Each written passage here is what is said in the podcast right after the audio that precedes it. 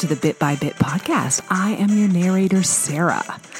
The three main goals of this podcast are one, to share the works of fiction that don't get mainstream media attention by authors that are not well known.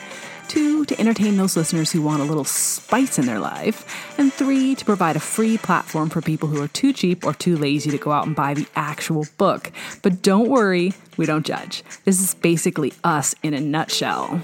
Disclaimer, real quick, folks. Some of our stories feature mature subjects, violence, profanity, or topics of a sexual nature.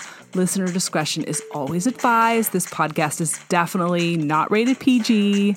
All of the books that we feature on the show will be available for purchase on Amazon and other platforms. Let's jump into today's episode. This week we are featuring my book, Returning to Snohomish, and we are on part two of the series today. Let's jump right in. Chapter 3 Nothing could have prepared her for the shock of being transplanted into small town life. She came from the city, breathed it, and that made it part of her. To leave that now was like cutting off a limb. This town's inhabitants were slow, closer to animals in a zoo than people. Upon first glance, she immediately wanted to go home where things were safe and people were normal. Excerpt from The Long Road Home by Julia Swan. Past. The house in Seattle was filled with boxes as my mother waded through piles of clothing, toys, and other items I had collected through the years. Our home was one of those massive old craftsman style monstrosities from the 50s, with a rabbit warren of hallways that led to closets filled with endless supplies of linens, old toys, and clothes that I had long since grown out of. We had lived here for the first 11 years of my life, and I had absolutely no desire to move away. Our front room was carpeted with hideous green shag that should have been replaced years ago. The flooring, not covered by awful carpet, was damaged beyond repair. The foundation was cracked, and there was a rat problem in the basement. But this was our home, and I could not imagine being happy anywhere else. Our block was a maze of similarly run-down homes with substantially unkept yards next to the less prestigious and industrial part of town. The street's other occupants were bus drivers, teachers, electricians, and other blue collar workers. None, my parents included, had the money to buy the enormous homes that cost a fortune to heat in the winter and needed endless repairs. To our parents, the home was a compromise. It was close to work and reasonably priced. When the short list of positive attributes was exhausted, they complained about the neighborhood and constantly talked about moving. Despite the grittier elements, I love the smell of the dirty river below our street, the rundown homes, and the factories in the distance. Chain link fences lined streets with no sidewalks, and rough looking kids on bikes rode by our house at all hours and sometimes broke into cars on our street. None of that mattered to me. Seattle was home, and I never wanted to leave. It was what I knew, what was familiar, and I didn't want to change. I loved every single bit of Seattle. The thought of leaving it all for a sparsely populated farm town was literally my worst nightmare. Unfortunately, my mother shared none of the love I felt for Seattle. She made that clear when she announced we were buying a house in a small town called Snohomish. The shock of leaving all I had ever known in my preteen life was like a bucket of cold water being poured over me while I slept. There was no time to grieve, no time for anything but to move our possessions to someplace new and unfamiliar. Even worse, my mother was determined we needed to go through everything we owned and donate anything we were not using. Despite my mother's excitement, this was a task I could not summon any enthusiasm for. Julia, get down here and make some decisions, my mother shouted irritably. Now! She had been packing for weeks, and her irritation at my lack of cooperation had reached its zenith. I stumbled down the steps and looked at her mutinously. I was a selfish child, unconcerned with anything but my own angst. I didn't want to leave Seattle, much less move to some poky little country town with a name that most people could barely pronounce. I had friends here, and the school year was just about to start. That meant I would have to start all over again at a new school where all of the girls already had their established group of friends. It was social suicide, and I was not going to embrace any part of it. We had visited the riverside town of Snohomish a few weeks back. As our beat up station wagon rolled between fields of produce and through the center of town, I quickly realized everything here was very farm oriented, and this was bad news having grown up on Madonna, Wham, and Michael Jackson, country living was not exactly my cup of tea. I loved the city, my city friends, and all the fun activities the city had to offer. Things seemed very different in this small town, and I was sure that I would never make friends with the corny country girls. My mother drew my attention back to the present. I have five boxes of toys here, Julia. Don't you think maybe we could give some of these away? She was trying to visualize how we were going to fit all of our things into the small U Haul truck currently parked in our driveway. It was three o'clock, and I would much rather have been hanging out with my friends playing Atari or looking through Teen Beat magazines. I wanted desperately to vent about the unfairness of my situation, but we had said our goodbyes that morning. On the suggestion of the mothers, I was sure, a group of my friends had presented me with a large horse poster that everyone had signed with well wishes. It didn't seem fair I'd have to miss all of the fun projects coming up, as well as that year's Double Dutch competition. My best friend Ramona and I had worked all summer to perfect our routine, which involved skipping rope with a small jump rope while the larger ropes turned around me. I had seen the routine the summer before at the high school, and I planned to show everyone how cool it looked. We had participated in the citywide Double Dutch competition for the last four years. This year, we had been sure our routine would get us a ribbon, but now was being replaced by Sierra Castle. She was terrible and hadn't even been on the team the previous years. Despondently, I flopped down in front of an overflowing box and pulled out a worn out Cabbage Patch doll. Its name was Hillary, and I had dressed it in a pair of blue overalls and a pink blouse. Hillary's dark hair was braided and draped over her shoulder. There was a small yellow plastic bunny barrette holding the strands of hair together. There was another doll named Edward in the box. At some point, I had taken the liberty of giving it a haircut. Its reddish brown hair stood out at odd angles, which didn't seem to fit with its perky smile and khaki slacks. There were red Kool Aid stains on its blue plaid shirt. I grinned wickedly, remembering taking my mom's sewing scissors to the doll's hair. She'd waited in line for nearly 24 hours to get me this gift at the local Toys R Us. The popular doll had been all the rage for a couple of years and seemed to be everywhere. It even had its own cartoons for a while. Despite its popularity, it was only a doll to me, and I hadn't even asked for it. I'd wanted a bike that year. Instead, I got two well dressed Cabbage Patch dolls that spent most of their existence in a box in my closet. Throw these away, I told her without emotion, tossing the dolls in her direction. My mom looked hurt. Clearly, she remembered waiting in line for the popular dolls and how much they meant to so many girls my age. I was sure she wished I was more like those types of girls, the ones who played with dolls and didn't talk back or have temper tantrums. Ignoring her, I dropped the two hard faced dolls in the Goodwill box unceremoniously and turned to my other unwanted toys. For a moment, I thought she might cry, but then she sniffed and turned back to her own task. There was too much to do, and she was a relentless taskmaster when it came to packing. She was sorting through a box of my dad's things. Where is Dad, anyway? He should be doing that, not you, I told her, examining a broken Easy Bake oven before tossing it into the giveaway box. The door had been slammed shut one too many times. Now it stood at an odd angle and would not close properly. After a dozen or so raw chocolate cakes, I'd given up on a career in confections and used the toy to melt Barbie dolls. My mother looked slightly flustered at my question. In recent times, she was not very good at dealing with my preteen mood swings and lack of manners. She sighed deeply, as if fortifying herself to deal with my moody teen tantrum. I already told you he started his new job today. He's meeting us at the new house tomorrow. She had told me the same thing multiple times, but in typical spoiled fashion, I just didn't remember or hadn't cared. My father had recently gotten a job as a mechanic at the Snohomish Ford dealership, and my mother had gotten a part time job as a receptionist for an insurance agent. With their modest salaries and a substantial dip into their savings, they had purchased an old fixer upper about a half a mile from the river in Snohomish. As a selling point, my mother insisted that if you stood at the top of our driveway on your tippy toes, you could see a tiny sliver of the Snohomish River. I couldn't see it or understand why having that view was so important. To my mom, though, that meager little slice of scenery meant we had a river view and we were moving up in the world. Unable to share my mother's vision of utopia, I shrugged and pulled out a tan canvas unicorn bag. Inside were some plastic strawberry shortcake dolls, a few fruit flavored lip smackers, some little jars of pastel nail polish, and a leaking tube of lip gloss. The bag smelled like strawberries. I wasn't sure whether it was the little dolls or the leaking lip gloss. All of these had been gifts from my mom at some point to bribe me into acting like the well behaved daughter she always wanted. Unfortunately, I was a spoiled, selfish, and obnoxious child, and no amount of gifts could change that. Throwing the leaking lip gloss into the garbage, I separated the dolls from the lip smackers and nail polish. The dolls could go, but I would keep the cosmetics. I had not been allowed to wear makeup until then, but I was hoping my mom would be persuaded, with the help of a major guilt trip, into letting me wear some soon. Snorting, I realized this was probably a wasted effort. We were going to a small farm town, and I highly doubted anyone my age would wear makeup or dress fashionably. I never could understand why my mom wanted so badly to come to this little pokey town. She had fallen in love instantly during a summer outing at an event called Kla Ha Ya Days.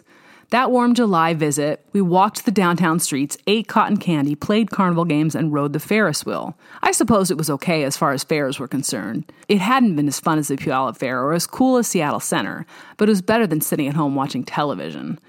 When we returned to Seattle, she started dropping not so subtle hints that we should move. From that point on, she made her case, gathering as much evidence as she needed to convince my father to leave the city. First, there was the crime, then the pollution, the bad neighborhood kids, the gangs, the drugs, and our lack of a nice home. Personally, I didn't think our home was bad at all, but my mom didn't like the fact that it was a rental and the owners didn't want to spend much on upkeep. After weeks of not so subtle persuasion from every angle, my dad reluctantly agreed to look at homes in Snohomish. There were other homes in the Seattle area for sale, and I was sure to point out the signs at every chance I got. What I didn't count on was how stubborn my mom could be when she made her mind up. I had initially thought the Snohomish thing was just a phase and she would forget about it in a few weeks. But after my father agreed to look at the houses, my mother became focused in a way that I'd never seen before. Being the ever devoted husband and father, my dad let her steamroll him right into a move to Snohomish as soon as we could find an appropriate home. Instinctively, I knew that my father would have preferred to stay in Seattle. He was a creature of habit who was comfortable remaining in the same stable place he had always been in. In sharp contrast, my mom loved change, adventures, and the possibility of starting a new life. From the moment she had seen Snohomish, she had fallen in love with the little antique shops, the charm of the river, the historical homes, and the homey people. I had no idea what homey meant, but I knew that whatever it was, I would not like it. All I could see was kids with cowboy hats, Wrangler jeans, and ugly button down shirts. Every single portion of this plan looked tragically uncool, and I wanted no part of it. The country western fashion was only scraping the surface of my dislike for all things Snohomish. There wasn't a mall within a 20 mile radius, and there were no restaurants except McDonald's and Dairy Queen, and no one seemed to have any clue what MTV was. There was only the disgusting Brown River, the waterway was surrounded by a bunch of smelly farms and seemed to flood every year, sending floating garbage and debris into basements and up to back doors of unlucky homes within the floodplain. I was mentally listing all of the reasons I hated our soon to be town when my mom interrupted my thoughts. Honey, do you even wear these pants anymore? she asked, holding up a pair of pink Jordache jeans with little gold zippers at the ankles. I'd grown out of the pants in question two summers ago, along with most of my other clothes but I stubbornly refused to throw anything out just to spite my mom. She was fanatically organized and fastidious about giving away anything that was not currently being used. Me having things in my dresser that I could not wear drove her crazy. Philosophically, I kept the clothes to remind me of what I had once been. I was a girl who had once had the world and now would have nothing but a smelly river town in the middle of one huge and stupid farm. With no mall near the new house, there was no way I was going to be able to get cool clothes like the ones Seattle offered. My life as I knew it was over, I told myself in dramatic fashion. Depressed, I flipped on the television and flopped down to a mindless music video. According to MTV, the fashion trends at the moment were tight stretch pants, oversized shirts, fluorescent colors, side ponytails, Keds, pastel Reeboks, and metal belts. I had most of the new fashions, but I really wanted new clothes. My mom disagreed and thought that last year's wardrobe was perfectly suitable. According to her adult logic, the kids in Snohomish would have never seen my clothes and would have no idea they weren't new. I looked down at my white canvas Keds and doubted that was true. There were dark scuff marks along the toes, and the little blue rubber Ked logos were starting to peel off. With a sigh, I flopped back down beside the piles of boxes and stared despondently at a Michael Jackson video. Julia, you had better be working in there and not just laying around watching MTV, my mother called out in her strictest tone. Lazily, I reached into the bottom of a box next to me and found an old etch a sketch that no longer worked. A few years back, I'd written a curse word in black sharpie across the screen. I giggled, remembering the first time I had heard Ramona's dad say the word. At the time, I thought I was being funny. Now I knew it would only get me into trouble. Before my mom could see me and reprimand me, I quickly tucked it under an old trapper keeper with a peeling iridescent tiger on the front. Turning off the television, I grabbed the full box, etch a sketch included, and carried it downstairs to the pile of things we would be giving away. My mom was sorting through dish towels and folding them into neat piles on the floor. The doorbell rang and she pushed herself up from the floor. No one came to our door unless it was somebody selling something, but my mom looked cheerful as she grabbed her wallet.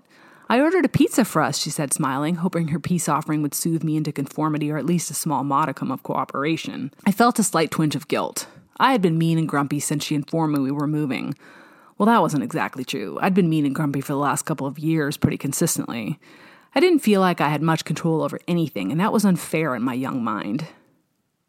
It also didn't seem fair that my parents could secretly look at houses and determine my fate without even asking me what I thought. My mother had done her best to pacify me despite my rebellious tantrum and complete lack of assistance in packing until that point. As soon as I managed to pull myself out of bed that morning, she was waiting with a stack of cardboard boxes and a determined look on her face. I know you aren't happy about this move, sweetie, but we need to finish packing. I grunted in response and pulled my covers up to my chin mutinously. Undeterred, she started opening doors in my room and pulling out contents. Please understand, Julia, this is a great chance for us to move to a nicer area where you could have better schools and a better chance of getting the education you need to go to college. Watching her, I stubbornly refused to help. She made it sound like it was all for me and my future, but I knew that wasn't all true.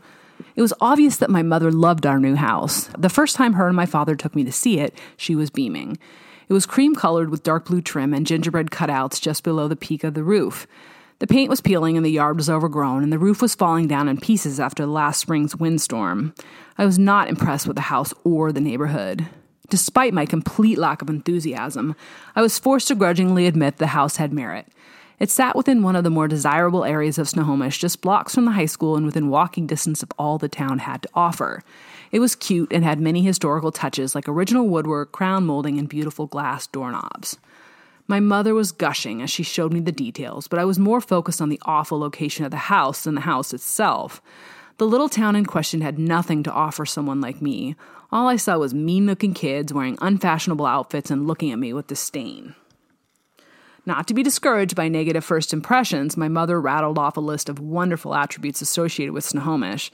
The town was actually listed on the National Registry of Historic Places, According to my excited mother, our house was eligible to be listed on the Registry of Historic Homes because it was built in 1905 and still had its original exterior, yard, and interior layout.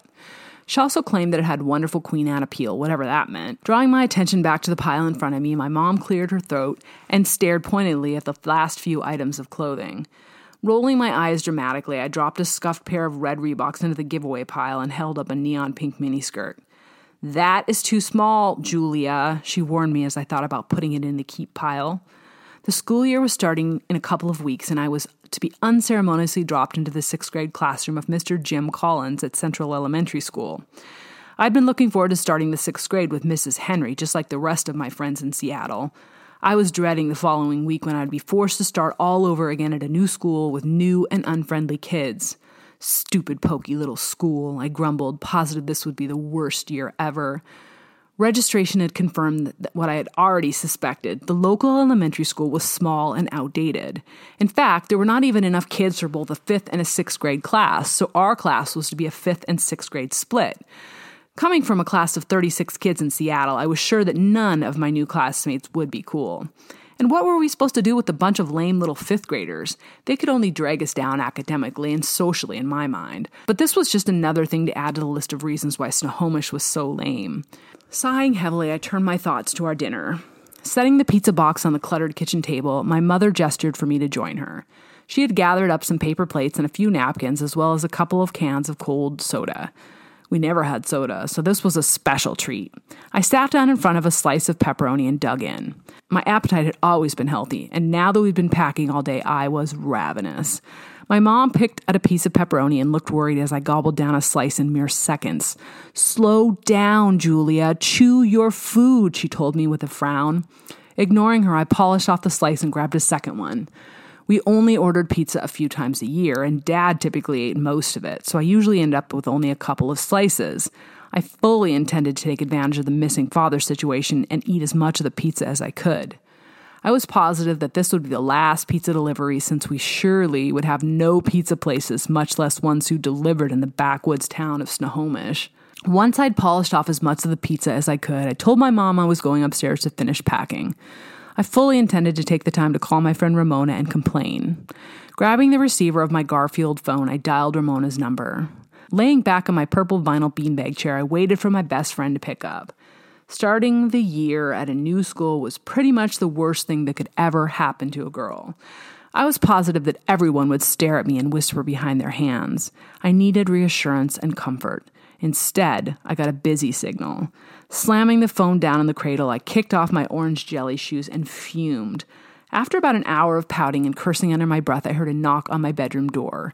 My mom poked her head in. Can I come in? Slouching in my beanbag chair, I was throwing plastic Smurf dolls into a black metal trash can. Sure, whatever, I told her, hitting the can with a well worn blue doll. She eased into my room cautiously and took a glance around. A purple knitted bed cover was haphazardly thrown over the sheets that needed to be washed. I had spilled soda on them a few nights back and rebelliously left the stain for my mom to find later. My room smelled like candles. I'd been melting them on my windowsill and pouring the wax over some of the Smurf dolls. During one of my childish temper tantrums, I had smeared wax on the carpet. I felt slightly guilty when my mom ran a hand over the now hard droplets. She was always so patient and never lost her temper, even when my ridiculous moods reached levels that could try the patience of a saint. Instead of reprimanding me, my mother turned back to the bed and sat down. I sighed heavily, rolling my eyes, crossing my arms, and waited for her to speak. I know this is hard for you, Julia, she told me. That was an understatement. Yep, I mumbled, refusing to make this any easier for her. She smiled, and I could tell she was longing to smooth my hair or kiss my cheek. Two things I had not let her do in years. Your dad and I just want you to know that we love you, and that we're doing this for you. Yep, I said again, tapping the heel of my foot on the brown shag carpeting of my room. My mind wandered. What in the heck was Ramona doing right now, and why couldn't she answer the phone? I was leaving the next day and I needed some last minute reassurance from my best friend. How about this? My mother began, attempting to bribe me into happiness. If you help me finish the packing tonight, I will take you to the pool this weekend and you can spend as much time as you want there. The pool was my happy place, the one area where my friends and I still lorded our authority over the smaller kids. We only had a few more summers where it would still be considered cool to hang out at the city's swimming spot. Thinking she was taking me to our community pool in Seattle, I cheered and jumped up from my seat. Can I take Ramona? She looked confused for a moment. They have a great pool in Snohomish, honey. It's called Hal Moe, and it's pretty much better than the pool here in Seattle. My heart sank. I didn't want to go to a pool where the surrounding air would be polluted with the smell of cow manure. Even worse, I had no friends, so I'd be standing there by myself. Why can't we go here? I pleaded in my most high pitched and obnoxious voice, hoping she would cave in. She hated the sound of my voice when I whined, and I made sure to make it super whiny now. I will tell you what, if it's okay with Ramona's mom, you can take her to the new place in Snohomish and she can go to the pool with you. Fine, I told her, resigned to the pool in Snohomish, but secretly glad she was letting me take my best friend to share the horrors of small town life. When the weekend came, I was not disappointed. Ramona helped me load my boxes into the car before we made the 45 minute drive to Snohomish. We played games and pretended not to notice the manure smells. We headed over the hill and down into the valley of Snohomish. On either side of the road sat rows and rows of crops that fed people in the valley and around it. Farmhouses with large red barns lined the roads. Men on tractors rode into the distance, some plowing fields and others cutting hay. The car moved swiftly into the lower valley and came to a stop at a light. A sign to the left informed drivers they should take the next exit into town. There was a small airfield to the right with single prop airplanes and several corrugated steel buildings housing personal planes. A connected restaurant painted brick red boasted fresh baked pies and hot coffee.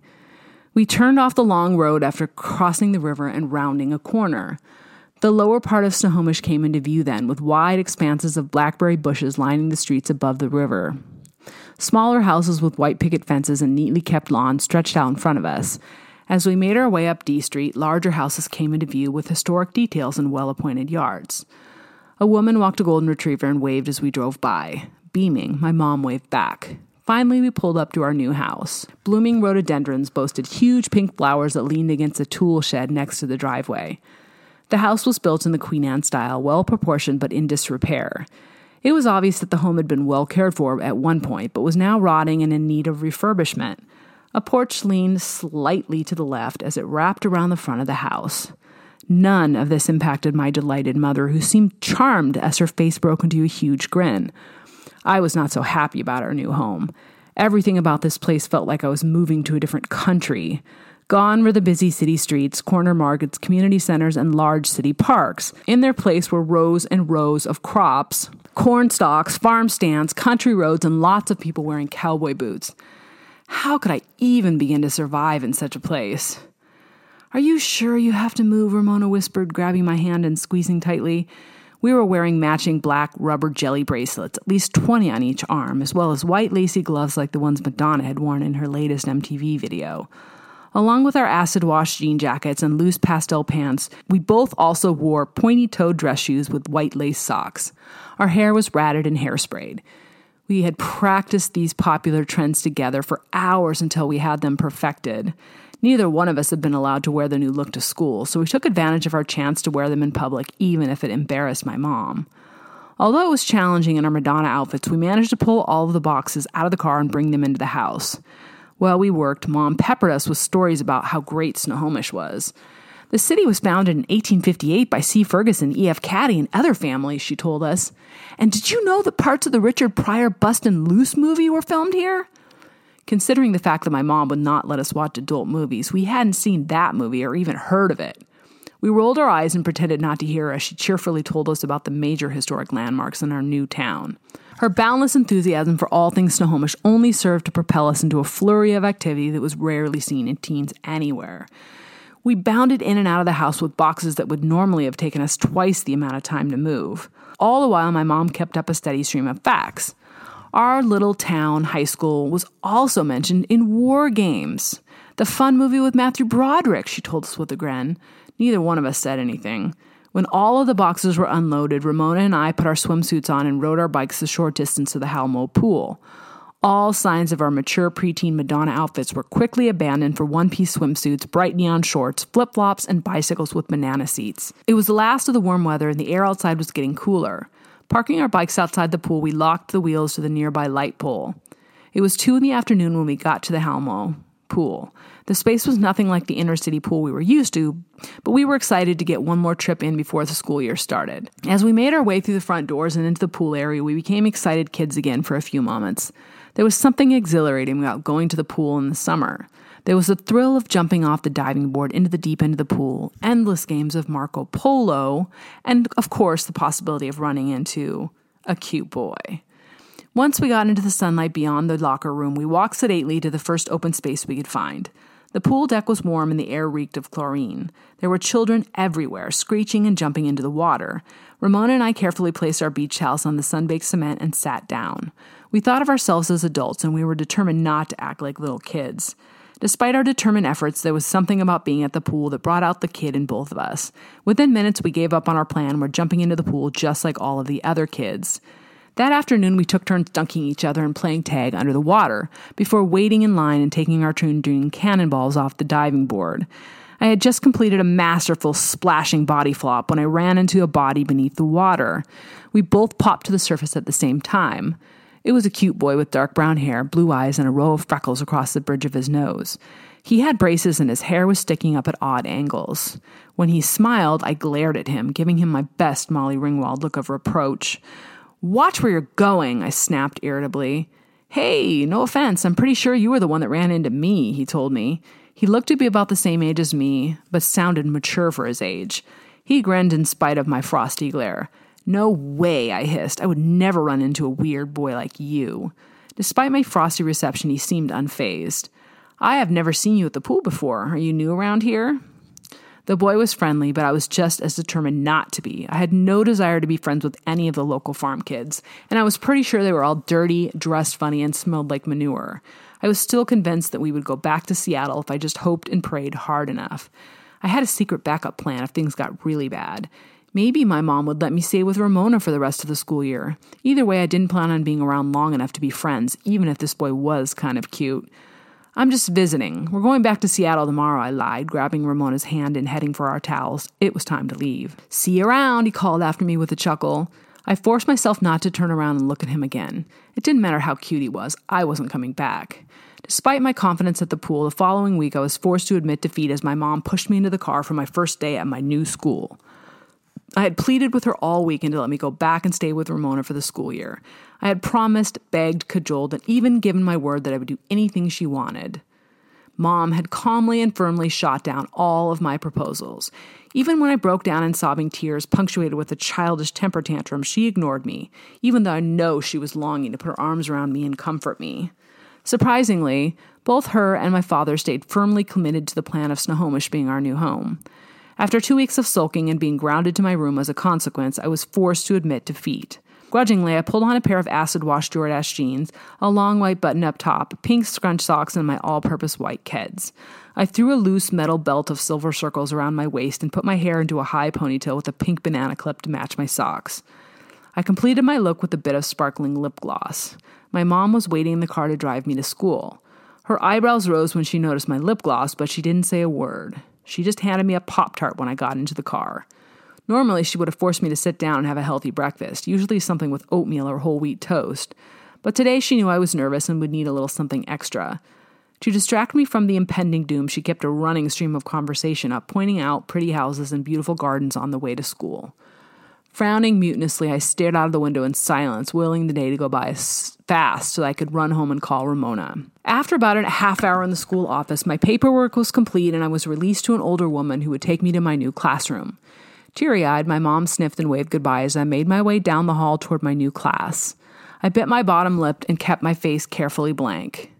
As I scanned the hallways, my suspicions were confirmed. The school was much less substantial than my previous one had been, and I already missed the long walk up to the massive old brick building at the top of the hill. The cheerful guide opened my new classroom door and led me into room number six, where students were staring up at the teacher with their hands neatly folded. He smiled warmly and welcomed me in. There were no giggling groups of girls, no whispered conversations, just quiet and curious stares in my direction. I wondered what they thought of me. Most of them looked normal enough, but that didn't necessarily mean anything. The desks were organized into groups of four with a boy girl alternating pattern. There were eight groups of four and one group that had only two students. Mr. Collins, impeccably dressed in a blue and green plaid dress shirt with a red bow tie, gently propelled me to the group of desks that only had two students. I looked nervously towards the teacher and tried not to look at the other students. This was a make or break moment, and I wanted to make a good first impression. To my right was a messy blond haired boy named Steven. He was scribbling away on a piece of paper drawing dragons and knights. A few of the girls were looking at me curiously as I walked by. They all looked well dressed and surprisingly stylish. One or two gave me friendly smiles. A few looked doubtfully at my city inspired clothing. Directly across from me was a very cute boy with brown hair and freckles across the bridge of his nose. Instantly, I remembered him from the pool the previous weekend, and my face turned bright red. His name tag revealed that his name was Peter. There was no way to get around this one. It was going to be a very long school year.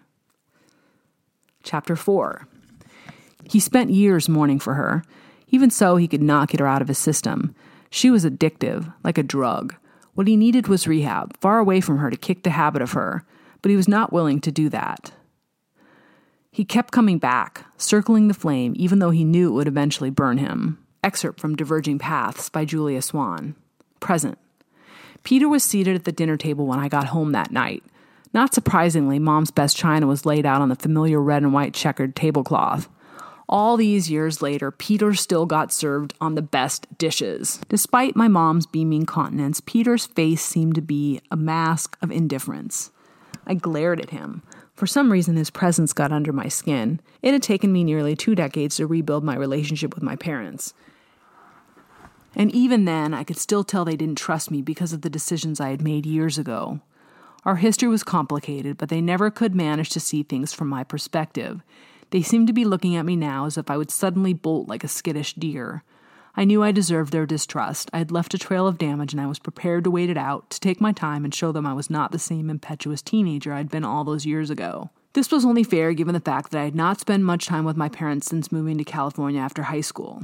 Even so, I was finally comfortable with the direction my life had gone and I had no regrets. That being said, I was not ready for them to reinstate Peter into my life the minute I got back into town. It was a shock to my system that I was not prepared for. I circled the table, nostrils flaring, taking in the smell of meatloaf, mashed potatoes, and peas. Crisp red placemats had been carefully ironed and placed beneath my mom's white china plates. Crystal glasses filled with ice water were showcased, and mom's best silverware was on display atop ironed red napkins. The smell of meat and potatoes was making my mouth water. This was standard Wednesday night fare at my house, and a good part of the reason I could not lose weight when I was growing up. Food was comfort, peace and more than a little bit of reconciliation. It was also one of the things I missed most about my family. I hadn't been home in years, so why did an annoying boyfriend from my past have to ruin this homecoming for me? I sat down fuming. In typical fashion, my father was oblivious to any underlying tension as he offered Peter a beer. Peter obliged as my father handed him a bottle of Rainier, a staple in our house since I was little. I tried not to stare at the elegant hand holding the beer bottle. Peter had piano player's hands with square nails, long fingers, and just a dusting of dark hair. In contrast, my dad had mechanic's hands with oil stains and broken nails. I wasn't sure what I expected, but the conversation was lighthearted and friendly. I felt like I'd never left. But for some reason, it really bothered me that Peter was still so chummy with my family. There was no good reason Peter needed to be here. I wanted to stomp my feet and demand he leave. Somehow I doubted this would be an effective course of action, so I continued to glare at Peter. Steaming dishes of mouth-watering food seemed to taunt me as I tried to decide what to do. I was starving, but far too stubborn to let them get the best of me. I'm not hungry, I lied and stood up. I'll be in the backyard if anybody needs me. I stood there for a moment waiting to see what they would do. My mother shrugged and said nothing as she plopped a healthy scoop of mashed potatoes on Peter's plate. She was used to my temper tantrums and thought it would be best to just give me my space. Dad took a sip of his beer and passed his plate for some meatloaf. Clearly, both she and my father had already chosen sides, and no one was on mine. It hurt that they would not sympathize with my plight, and I headed for the yard with my best look of an annoyed daughter. Sitting on an old tire swing, I shoved one sneakered foot off the slightly muddy ground below and cursed Peter under my breath. Damn him for hanging around. After all these years, he should have moved on and forgotten about me and my family. It was his fault I was missing out on a perfectly good meatloaf. I didn't need this, this uninvited reinsertion of the one person I had no desire to speak to. True, I was curious how he had been and mildly interested in what he had done for the last 20 years, but I was in no hurry to sit down with him to dinner. I kicked at a gnarled root that wove its way around the tree. I was so absorbed in my own thoughts that I hadn't even noticed Peter making his way towards the swing. Is this a private pity party or can anyone join in? I grunted an answer. The light was fading and the backyard was taking on a mellow glow. Peter didn't wait for me to speak. I went and spoke to the sheriff this morning. He'll be sending someone out to talk to you tonight or tomorrow. Thanks, I said, pushing myself off the ground once more. This isn't the first time these particular kids have destroyed property around here. In fact, a few months back, some of them spray painted the back wall of my store. He laid one of his hands on my back and gave me a gentle push. I remembered sitting in this exact spot when we were teenagers, and it made me feel guilty as hell. What was I doing coming back here? Why hadn't I just let the past stay in the past? Suddenly, I felt like it was important to express what I was feeling. I didn't come back here to relive memories, I told him, stopping the progress of the swing with a sneaker clad toe. I set it to spinning with the other foot, watching Peter fade into a blur of colors. Reaching out, he stopped the spinning, the muscles in his forearm straining as he held the thick rope. He looked me right in the face. His expression was inscrutable. What did you come back here for? His face was more handsome now, 20 years later, if that was even possible. Does it really matter? My words echoed my thoughts. He bent down directly in front of me, and I noticed the way his six foot tall frame looked very different with adult features and muscle. The blue eyes that I had once loved met mine, strangely devoid of emotion. He'd learned to hide it well. Yeah, it kind of does matter, Julia. I swallowed hard, trying not to let my mind go back to all the times we had spent evenings in this very same backyard, kissing, touching, and doing all of the secret experimenting teenagers did. He was my first kiss, my first touch of male flesh, and the first of many other things I had experienced. He was the first boy I'd ever loved, and it was hard not to remember those things when his face was just inches from mine. Those lips, slightly full, and framed by a closely cropped beard and mustache, were so near I could reach out and touch them if I wanted. Did I want to touch them? There were wrinkles and fine lines around his eyes now. He was nearly forty, just like me. I'm taking a vacation, I told him defiantly, not sure if I should offer up the truth or keep things simple. Okay, so why would a big time author come here when she could go anywhere in the world with a glamorous boyfriend? he asked snidely. I clenched my teeth and attempted to keep my blood pressure modulated. I don't have a boyfriend, and two books with moderate sales does not make me a big time author, I snapped a bit more harshly than I intended. A bit of vanity took over despite my attempts to push it away. Moderate was not exactly the best term for my success. Did he know about my books? How well they'd done? There was still a tiny piece of me that wanted him to be proud of what I had achieved. The corner of his lip went up into an unexpected sneer. I know all about your life now, Julia. You drove up in a Lexus and you're wearing a Rolex, he told me. Defensively, I pushed down the sleeve of my coat. The watch had been a gift from my editor when my first book hit the New York Times bestseller list, and I had bought the car used for well under list price. I felt an instant flash of regret at having the car shipped up instead of just getting a rental. But then again, why should I feel guilty I'd gotten out of Snohomish and done well for myself? Am I supposed to apologize because I got out of this stupid town and made something of myself? His hands grasped the side of the tire swing, gripping the hard ring of black rubber. No one expects you to apologize for doing well, Julia. There's a whole lot of other stuff that people are bothered by. I watched the swing as it spun, turned, and then spun in the opposite direction. I looked up and tried to meet his eyes, but he refused to meet mine. Some people, or just you? I asked sharply. He snorted. You have the nerve to come waltzing back here like you never did a single thing wrong?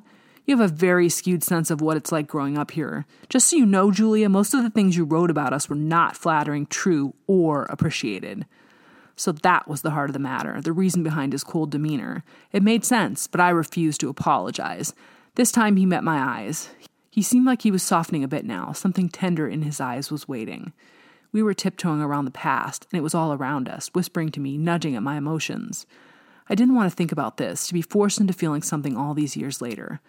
I'm sorry I didn't stay and work at the grocery store with you, I told him, standing up abruptly. Is that what you wanted? He grabbed my wrist before I could spin away from him, circling it with his familiar fingers. I never expected that from you, Julia, but I could never understand why you thought it wasn't good enough for the rest of us. You could have gotten out if you wanted to, I reminded him. You were smart, and you were lucky enough to have the kind of natural talent that most of us can only dream about. Bitter laughter startled me. To my surprise, he ignored my comment and came back to my writing. I chose not to go in that direction, and a lot of other people were just fine with that decision. You shouldn't be so judgmental, Julia. A lot of us have managed to make a good life for ourselves in this little town, despite all the crap you decided to tell the world in your books, he snapped. Irritation was causing my face to redden, and I could not hide my feelings. I always hated that part of myself, the fact that I had such a hard time hiding my emotions. Really, Peter? First of all, my books are fiction, only very loosely based on real life. Peter didn't let me continue. Cutting me off, he leaned in. That's BS and you know it, Julia. Everyone knows who those characters are, especially the one who's supposed to be me. He had read them? Both of them? It's fiction, Peter, I repeated. Again, he ignored my arguments. Those characters are a bad reflection of a town that didn't deserve this. But that isn't the point. You act like you're better than everyone who stayed here, and that pisses people off. Are you serious? I asked incredulously. There's nothing wrong with making something out of my life by sharing my awful life stories or making money from these horrible experiences. I don't understand how your life is so bad, Julia, Peter growled. You grew up in a nice house as a spoiled only child, got to go to college where you wanted, and pretty much did whatever the hell you wanted without answering to anyone. How is that so terrible? It's not that simple, Peter, and you know it, I protested. Yes, Julia, I don't know if you remember, but there were so many nights that we laid in the same yard talking about this very topic. When did you suddenly decide your life is so horrible? There were a lot of situations that were far worse than yours. In fact, you shared a few of them in your books. I took a deep breath and blew it through my nose. Just because I decided not to stay and work at the local grocery store doesn't mean I'm some kind of monster. It was getting dark, and Peter didn't seem to be coming around to my point of view. No, Julia, what makes you a bad person is making money off the stories about our lives while implying that yours is so much better. This time I snorted. I'm pretty sure that getting out and making something out of my life would generally be considered a better life than staying and making minimum wage until I retire. Congratulations. You really have turned into a shallow and materialistic woman, Julia, Peter told me, pushing away from the swing. He continued before I could react. Now that you have the clothes, the car, and the expensive house, are you really happy, Julia? Do all those things make you happy? And if that is the case, then why are you back here looking sad and unfulfilled? I shrugged without answering, and he surprised me by moving closer. Some of us, the ones you made fun of in your novels, are happy we stayed here. We love this town and the people in it. If you feel differently, then you should have never come back. His face was so close to mine I could see the dark flecks in his irises. There was a red flush to his tan skin, and I knew from experience that such a sign meant he was really angry. Fair enough, I agreed, but that was as close as I would come to apologizing. You did a lot of damage, Julia, he told me, turning away from me. Damage? That was it, the heart of the matter. And what damage are you referring to, Peter? I asked him calmly without taking the bait. I refused to let him goad me into a shouting match like the ones I used to be part of in the old days. He ran a hand through his salt and pepper hair. It was strange to see gray hair on a man that I'd known before puberty. You lied, Julia, to me and your parents. You deceived all of us. And you made me sound like a complete lovesick idiot. Yes, I loved you, but all the crap about me wasting away because of my everlasting love for you is in your imagination. The wind quickly left my sails. He did have a point. Perhaps I'd been vain, imagining he spent time pining away from me. I stood up and opened my mouth to respond, but I didn't get the chance to answer. My mom opened the back door and was standing on the back porch with a mug of tea in one hand. Julia, there's a police officer here to talk to you. He wants to see the pictures you took this morning. Our conversation would have to be put on hold. Abandoning the tire swing, I gave Peter one last look over my shoulder. He was making his way to the back gate. He held up a hand in a mock salute.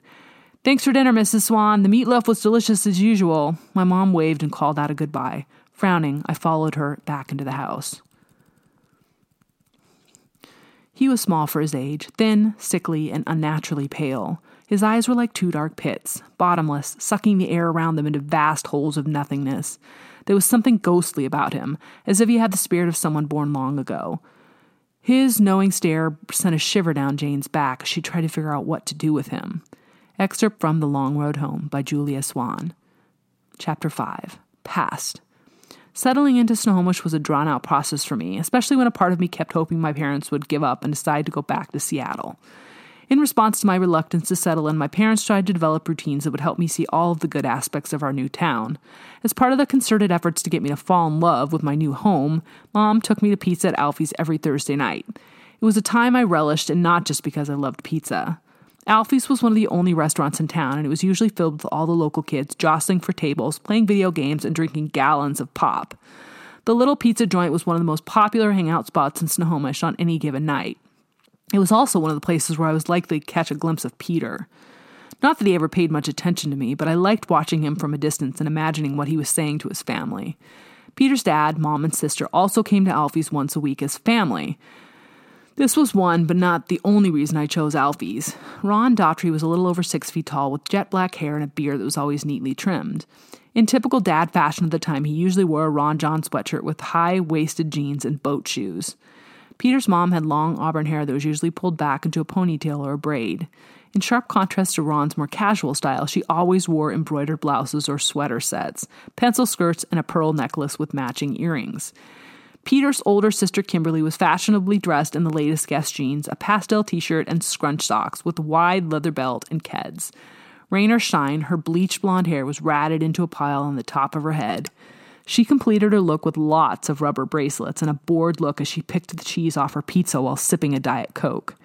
That particular night, I was babysitting one of the local neighborhood kids. My mom thought it would teach me responsibility and help me earn some extra money for school clothes. I was ambivalent about the idea of watching bratty kids, but I did like having extra money. My dad was working late that night, so Danny came home with us to dinner. He was about three at the time, and I had only been watching him for a few weeks. Because I was still young, my mom helped out with babysitting duties, and we usually brought Danny back to our house for dinner. He was currently sitting in a booster seat and devouring a huge, messy piece of pepperoni pizza. Peter happened to walk by at that moment and noticed me. To my surprise, he politely paused to chat.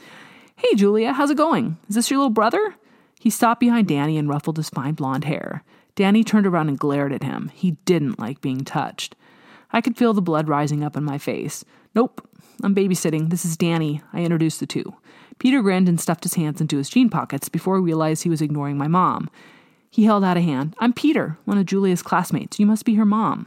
Predictably, my mom beamed. I could tell she thought Peter was adorable. She had that look in her eyes like she was planning the wedding, even though we were only 12. Jenny Swan, she replied. You can call me Jenny, though. Mrs. Swan makes me think of Julia's grandmother. I didn't want to interrupt your dinner, just thought I'd stop by and say hi, he trailed off, turning away from the table with a polite wave.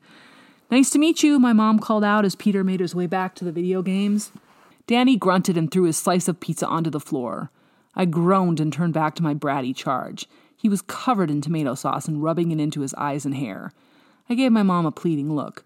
I wanted to follow Peter over to the video game area and play some Pac Man or Super Mario Brothers like everyone else, but my mother shook her head.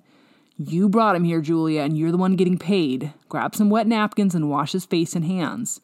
Grumbling, I cleaned up Danny and pulled him out of his booster seat.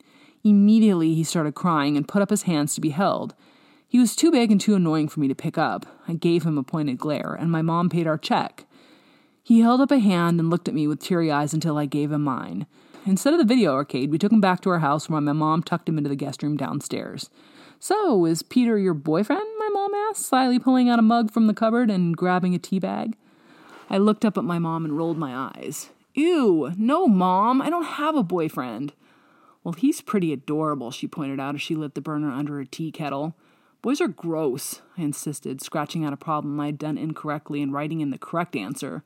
My mom pulled a spoon out of the silverware drawer and grabbed a little honey pot. You won't always feel that way, she reminded me. I snorted loudly. They will probably always be gross, I insisted. I didn't really believe this theory, but I was not about to give my mother ammunition to use against me later. Have you ever kissed a boy? she asked me as I looked at her sharply. No way, I hissed. Even if I had, I would never have shared that information with her. Her fishing expedition continued nonetheless. Are the boys talking about sex? she asked, trying to appear simultaneously innocent and disinterested. I blushed, remembering the sex education class I'd been forced to sit through with the rest of my class a few weeks back. The boys had been separated from the girls, presumably for their own class that was strictly for males. It had been extremely awkward and gross for a couple of hours. I could still see the squiggly little sperm wiggling their way through the fallopian tubes toward the eggs. How they got there was still a mystery to most of us. The concept of having sex was such a foreign topic that it seemed to be only possible in the very, very distant future. In my opinion, the whole thing was gross. At the moment, I had no desire to kiss a boy, much less give him access to a thing so intimate as to create a baby. Mom, I don't need a lecture about the birds and the bees, I coolly informed her, writing the answer to another one of my homework problems. She was relentless. But you know that if you have questions, you can always come to me, right? I set my pencil down calmly, focusing on my mom. Her frizzy brownish red hair was cut into a bob and curled around her shoulders. She'd asked the hairdresser to give her a cut like Kelly McGillis in Top Gun. The effect was not even remotely similar. On Kelly, it was trendy and sexy. On my mom, the curly bob looked like she was wearing a large, unmanageable wig. Yes, I know that, Mom, and no, I don't have any questions. Boys are gross, and I don't want to have sex with anyone. I gave her a pointed look to reassure her. She seemed placated. Are your friends doing things with boys? she asked me, trying to sound casual. I only had one friend. Cindy Swiner seemed to think exactly like me. Boys were gross. Nope. Regina Richards has a boyfriend, I think, but she's slutty and none of us want to be trashy like her. My mom looked surprised, but kept her mouth closed. I packed up my homework and stuffed it into my trapper keeper. Can I go watch TV now? I asked her, hoping she would let me get in a couple of hours of MTV before bed. No MTV, she told me. Find something educational, PBS or one of the other documentary networks. I knew better than to argue with her. If I debated the issue, she would ban me from watching what I wanted for weeks. As it was, I just wanted to spend some time vegging out and thinking about Peter. Did I have a crush on him? I wasn't sure. The whole boy situation was too new for me to have an opinion yet. I was far too young and naive to make plans about boys beyond staring at Tiger Beat magazine and dreaming about Corey Haim. The future would have to wait. For now, it was TV time. He seemed to be from another world, one far away from the teenage angst Jane was dealing with at the moment. Despite his rather tough background, he was polite, well spoken, and spent his time talking to Jane about things that were beyond the understanding of a child under the age of 10. It was a strange relationship they had, and one that Jane wasn't sure how to classify. Excerpt from The Long Road Home by Julia Swan. Chapter 6 Present. I came into the house that night to find a young police officer sitting at the table. In contrast to Peter, this man was lean, without an extra ounce of weight, and his blond hair was slicked back with way too much gel. His features were pinched and would have been more handsome if he carried a bit more weight on his frame. He seemed barely old enough to be out of high school. He was holding a pen and asking my dad questions. He looked up when I entered the room and stood. Shaking my hand, he introduced himself as Officer Daniel Lincoln. He explained that he'd been assigned to our case when the officer originally in charge had transferred to another state. I had a strange feeling that I somehow knew the person standing in front of me. There was something more than a little familiar about his face and mannerisms. I squinted at him, trying to place his face. He was attractive, but in a familiar way that you would typically notice in a cousin or other relative. Was my memory really that bad? Maybe I needed to start taking some ginkgo biloba. All business, but in a polite way, Officer Lincoln sat back down and scribbled a few more notes in a little black notebook. His nose was sharp and aquiline, like something you would see on a Roman statue. He smelled like the outdoors, smoke, and fall leaves. I sat down across from him. My dad got up from the table as I sat down. I'm going to go out to the garage to do a few chores. Let me know if you need anything else from me. My mom headed for the kitchen, and I could hear her washing the dinner dishes with more force than was necessary. Any leads on the kids who destroyed the garden? I asked as I pulled my phone out of my pocket and sat down at the table. He looked at it with a raised eyebrow. I'm reviewing all of the witness accounts now, but we have a pretty good idea of who is responsible. Between the two of us, I'm sure that it's Kimberly Bishop's two boys. I nodded and traced the edge of my phone. I had no idea who he was referring to. Who's Kimberly Bishop? He gave me a pointed look. Peter Daughtry's older sister.